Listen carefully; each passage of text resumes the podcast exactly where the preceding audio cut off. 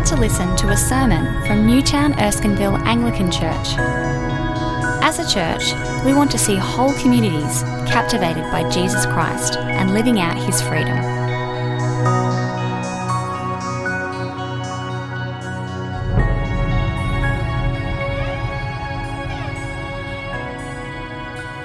Uh, the first Bible reading for tonight comes from 2 Kings chapter 1.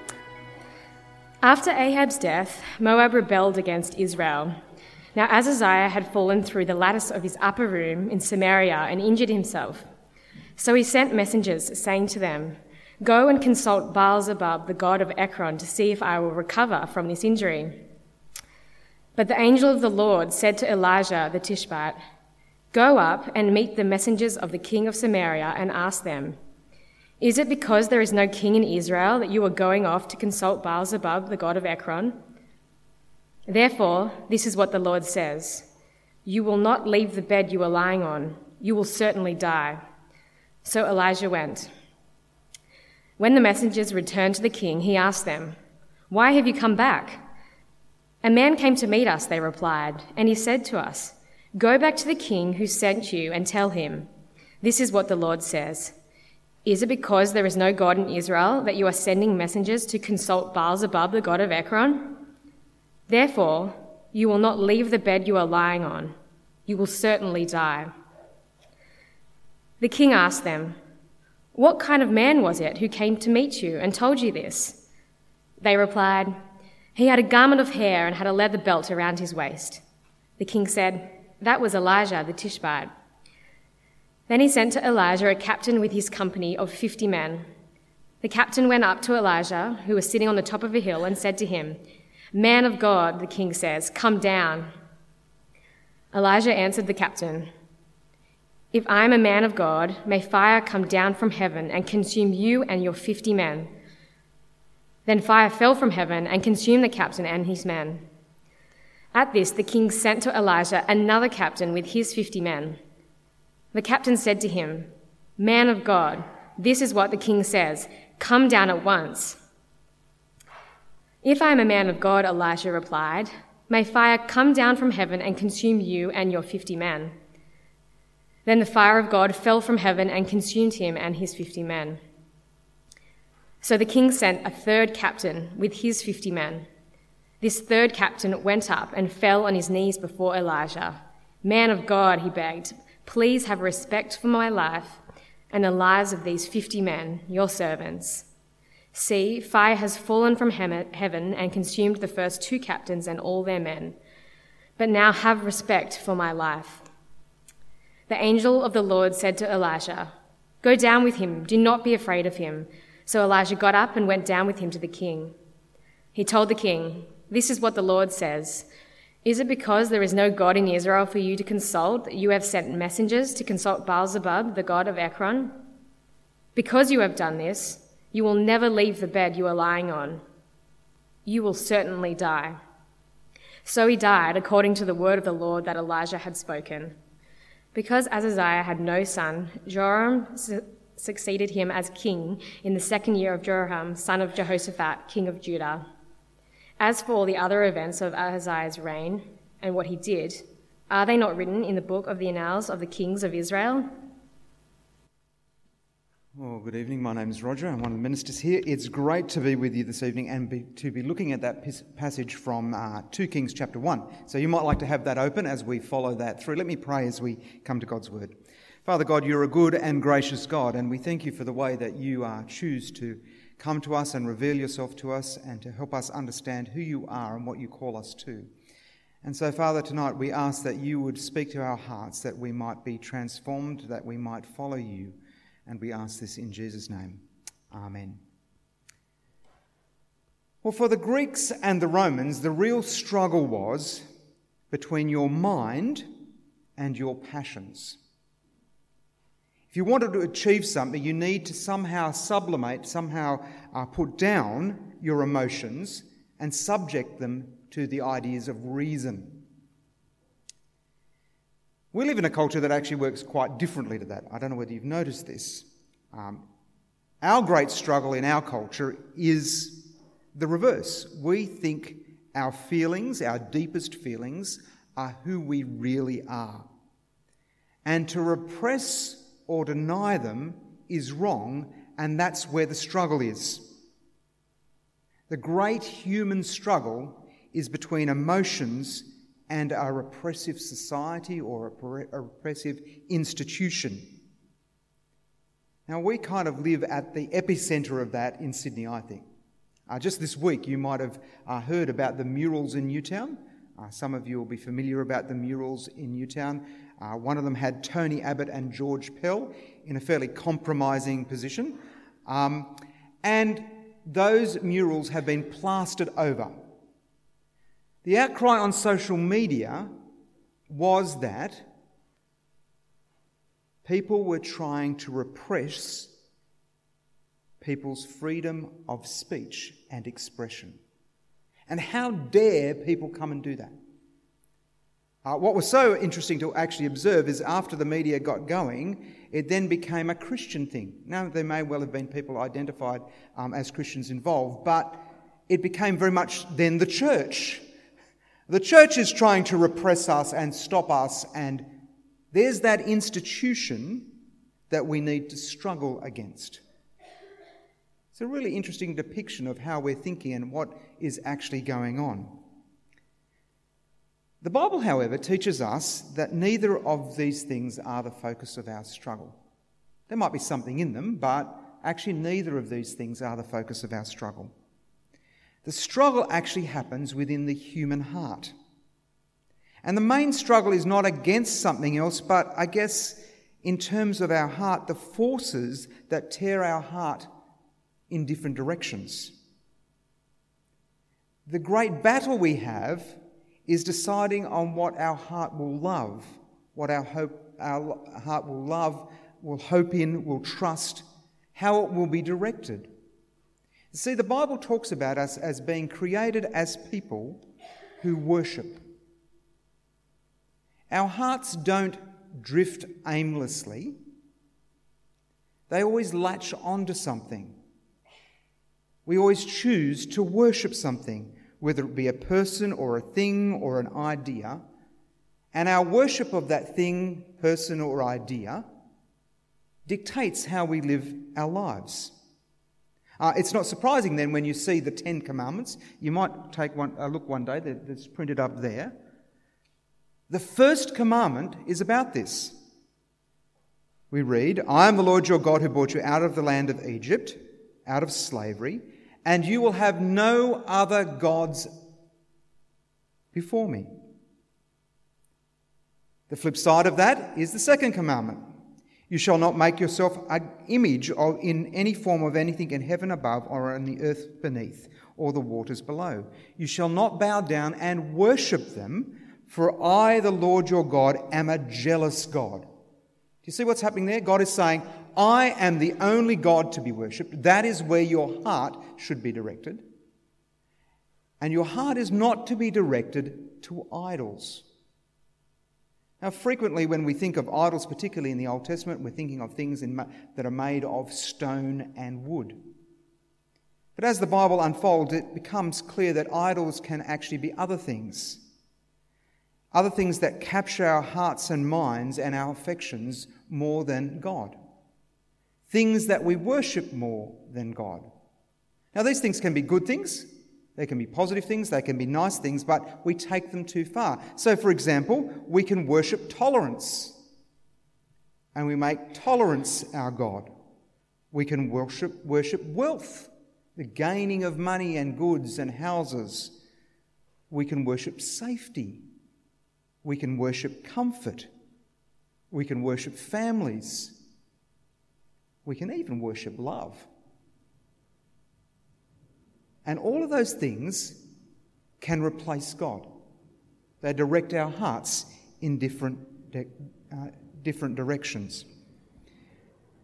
Well, as Matt mentioned, we've been going through this series through 1 and 2 Kings, and we've been looking at the life of Elijah.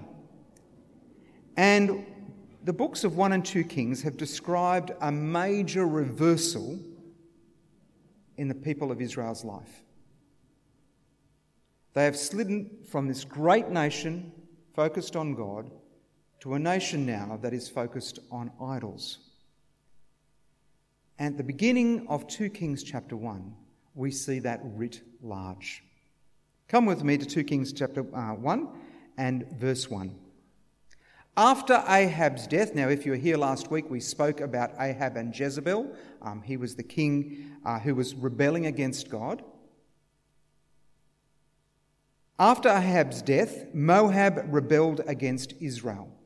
Uh, the significance of that is that the people of Israel um, subdued the people of Moab, and what was happening is they were no longer doing that. Basically, Israel was losing its power and breaking up. Was just another sign that things were falling about, apart. Now, Ahab's son is Ahaziah. And it turns out that he's fallen through the lattice in his upper room in Samaria and injured himself. Now, it could also that he's fallen down the staircase or something like that. But whatever the case is, he's found himself in bed, um, completely injured. Now, we know a little bit about Ahaziah. He's Ahab's and Jezebel's son, and he only reigns for two years. And in fact, he doesn't have any children himself. The line does not continue after him. And that was predicted in 1 Kings.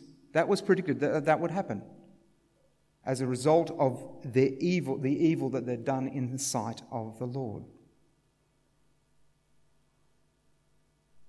Raised by Ahab and Jezebel. He's fallen through the lattice. He's in bed, ill, obviously in need of help. What's his first instinct after he's fallen through the lattice? That tells us something. Because when you're in pain, when you're in crisis, when you're hurt, when you need help, where you turn to first gives you an indication of what's going on in your heart.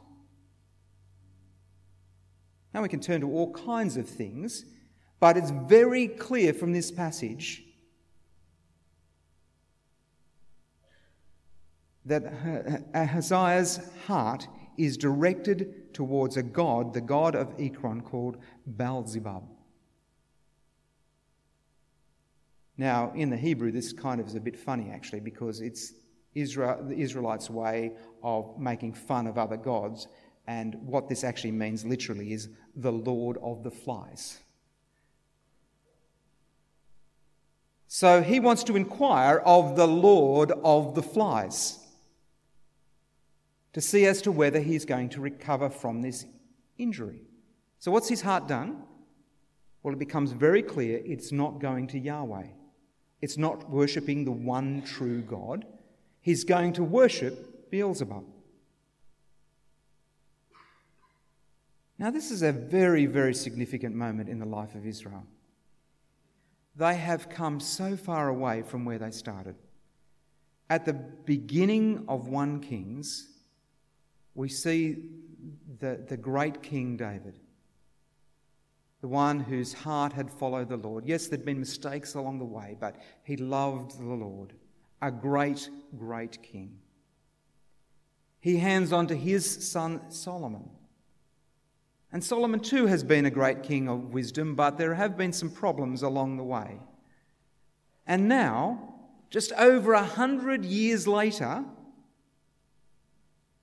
the thought of consulting God has not even entered King Ahaziah's head. How does this happen? Well, the truth is, no one wakes up one day and says, I'm not going to worship God today, I'm now going to start worshipping another idol. uh, this has been a long process. This has taken time. The trajectory has just unfolded over years as people's hearts have been directed towards other things other than God. No one wakes up in the morning and says, I'm going to start worshipping love, or I'm start going to worship the idea of climbing up the company ladder, or I'm going to worship having the perfect family, or owning a house, or tolerance, or love. Notice these things just happen over time and often slowly. From the time of King David to the king Ahaziah, there's been this drift. Now, even last week, Ahab, his father, had kind of had some sense of who God was. Remember, he sort of sought the idea of repentance. He recognized God and he went to him and tore his clothes and dressed in sackcloth. He kind of knew God was important to worship, but his son was not going to do that. His son had grown up in an environment where his first duty wasn't to worship God. God wasn't the first thing his heart followed. Now, can I say, I've seen this many, many times. I've seen this happen in many Christians' lives as they've uh, continued on uh, trying to follow God, but then actually just drifting as time goes by. Uh, one of the interesting places that, well, one of the sad places you see this often develop actually is in families. Uh, Christian family coming to church, they get involved, kids get involved, and then it's gradually over time, there are some good things that come along. You know, it might be soccer, or it might be parties, or it might be other things that start to come along. And gradually, and I know it's complicated, I've had kids, I know what it's like. Gradually, there's this drift. And Sundays and meeting with God's people start to seem less important and less significant, and that starts to happen less. And and then sometimes parents come to me and say, I can't believe it. We went to church and my 16 year old is no longer interested in going to church.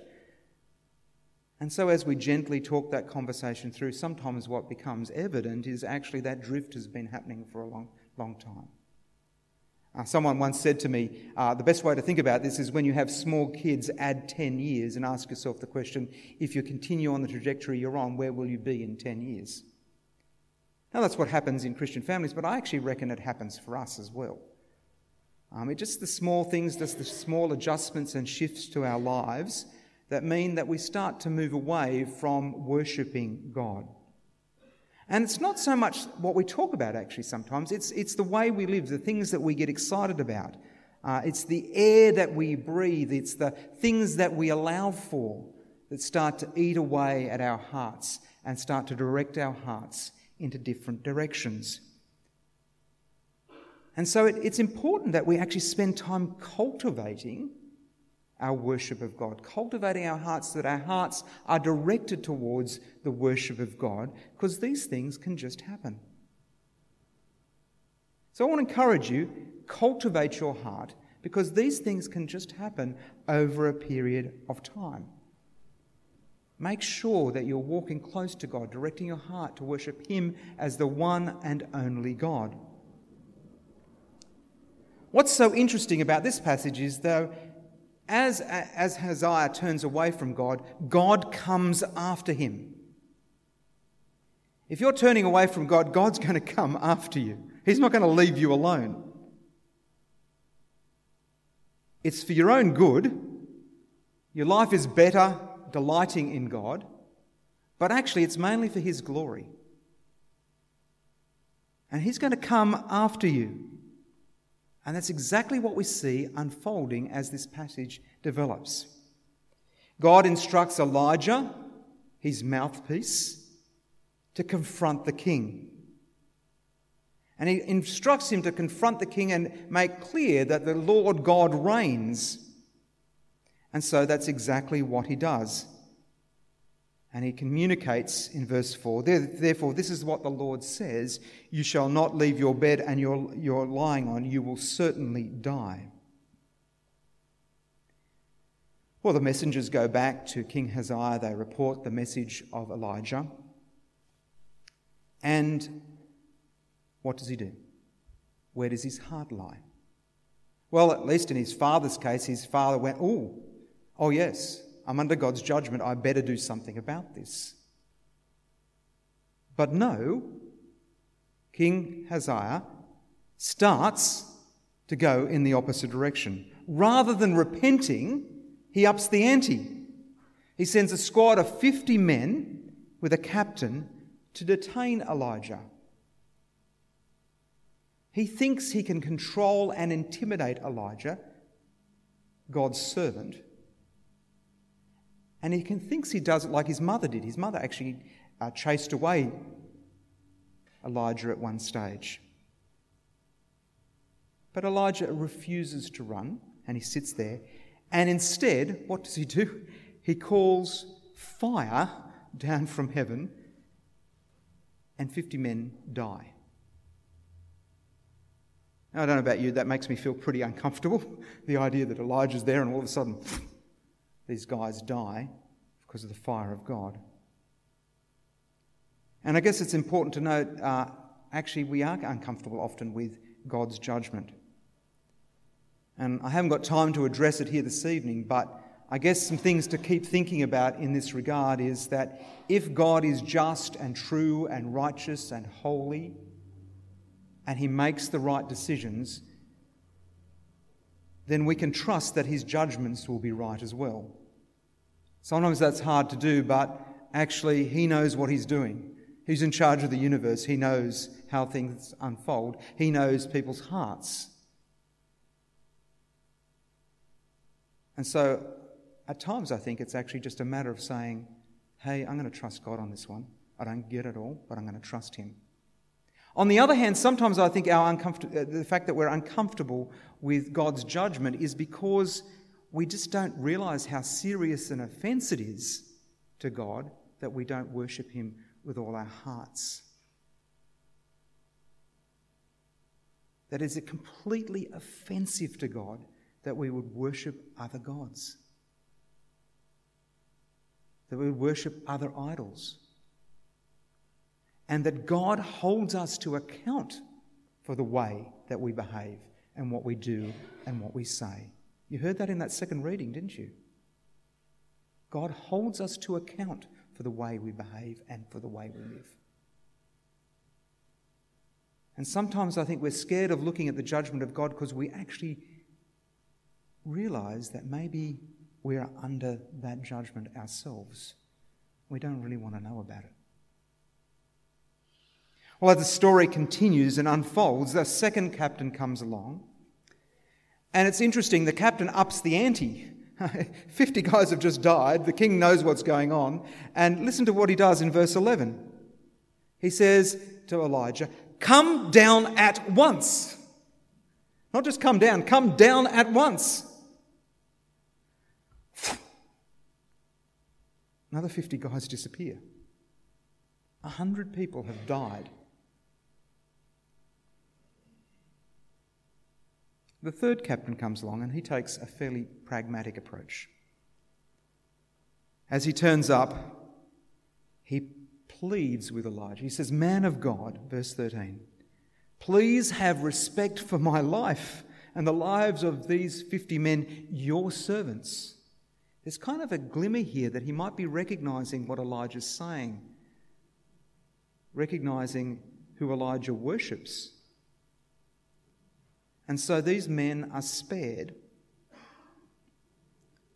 And they take Elijah back to the king. Well, this is one last time. God is pursuing King Ahaziah, pursuing him to the end, giving him every opportunity. At every point, he said to him, You can change. This is the judgment. Repentance is needed and each time the king has refused. And so Elijah delivers the same message again. But the king doesn't repent. His heart is set on another God. He is worshipping another idol. He hasn't turned to the living God. And he dies just as predicted. He dies in his bed. It's a pretty sad story, really. God pursuing someone, pursuing, pursuing, and the person just not responding.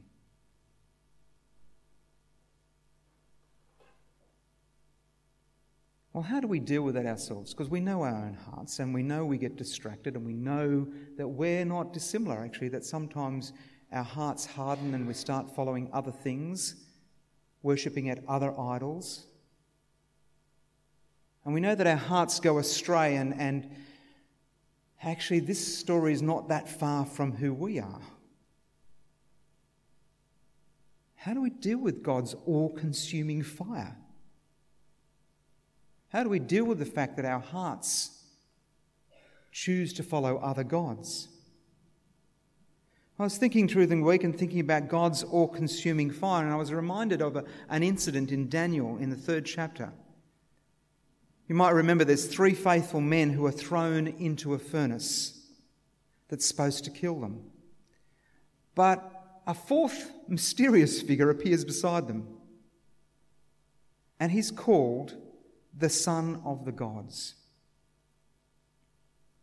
And as they walk through this furnace, this fire, they're not consumed. Now, from the vantage point of the New Testament, Christians know that this was the Son of God Himself. The Son who God who faced an infinitely greater furnace of affliction centuries later when he went to the cross. Jesus on the cross plunged himself into the fire of God's wrath so that he can be with us and so that we can turn to him knowing that he has consumed the punishment that we deserve. It's only on the cross that we start to understand how God deals with our failure to worship Him as the one true God. We've turned away from Him, and God, in judgment, turned away from His own Son on the cross. And Jesus cried, My God, my God, why have you forsaken me? Now, we can't imagine the pain, the mental anguish as the Son experienced the furnace of the Father. But he went through those flames in order that we might be restored, in order that we might be people who worship him as the one and only God. That's how far God is prepared to pursue us. That's how much He loves us. And He wants us to worship Him as the one and only God.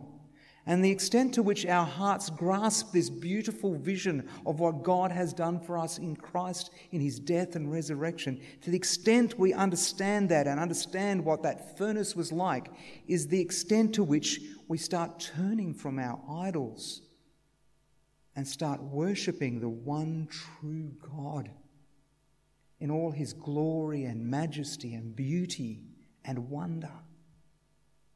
And our hearts are captivated by his love, by what he's done for us. And that reorientates our lives and starts us to focus on the things that are important to him. And our lives become lives of worship to him not worship to other things that will fail and be destroyed and will rust and will be discarded and will come under God's judgment. But things that are beautiful because they are God's. Where's your heart? Is it captured by the love of God and what He's done for us? Down through the centuries, as we finish, there's been many people who've been captured by this beauty. One of the first women who wrote poetry in the Reformation was a woman called Marguerite. She was the sister of the King of France. And she came to understand and be transformed by the love of God.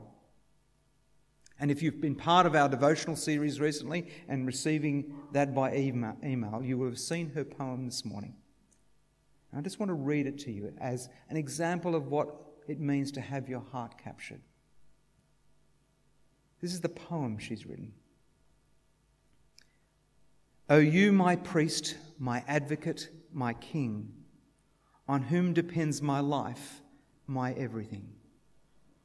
O Lord, who first did drain the bitter cup of woe, and knows its poison if man e'er did know. Those thorns, how sharp, those wounds, how deep. Saviour, friend, King, O plead my cause, I pray. Speak, help, and save me, lest I fall away. Let me pray. Father God, we need you. It does us no good to inquire of foreign gods, of idols. We need your spiritual wisdom, a wisdom that only can come from you. For you are the one God who rules heaven and earth, who rules over life and death. You've created all things and you sustain everything by your word and through your power. You are an all consuming fire, and we must worship you and you alone. Please have mercy on us that we might live. Give us hope in this day of trouble. Forgive us our sins, draw us near to you in Christ, and turn us away from all the idols of our hearts. In Jesus' name.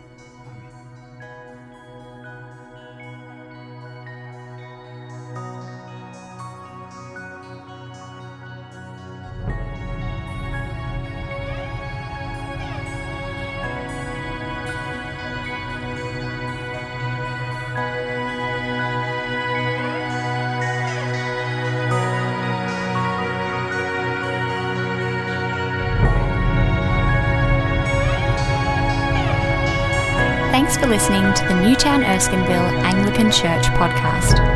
For more audio content and information about our church, please visit neac.com.au.